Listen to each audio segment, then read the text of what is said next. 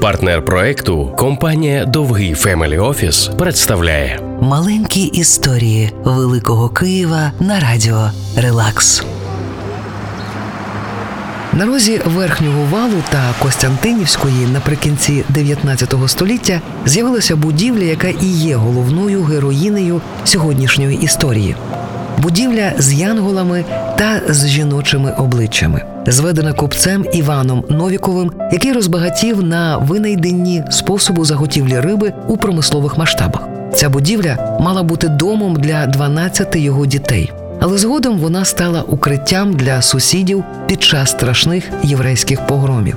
Потім для киян, що мешкали в облаштованих тут комуналках.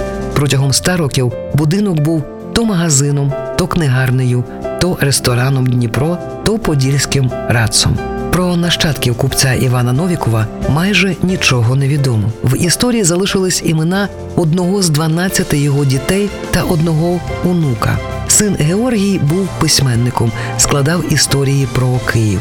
Онук Юрій ці історії змальовував. Саме Юрій, чи то під час спілкування та роботи над ескізами портрета Сергія Параджанова, чи то під час розмов з Богданом Ступкою, почав нову історію будинку свого діда, історію відновлення. Зараз піднятий майже з руїн будинок знову живе.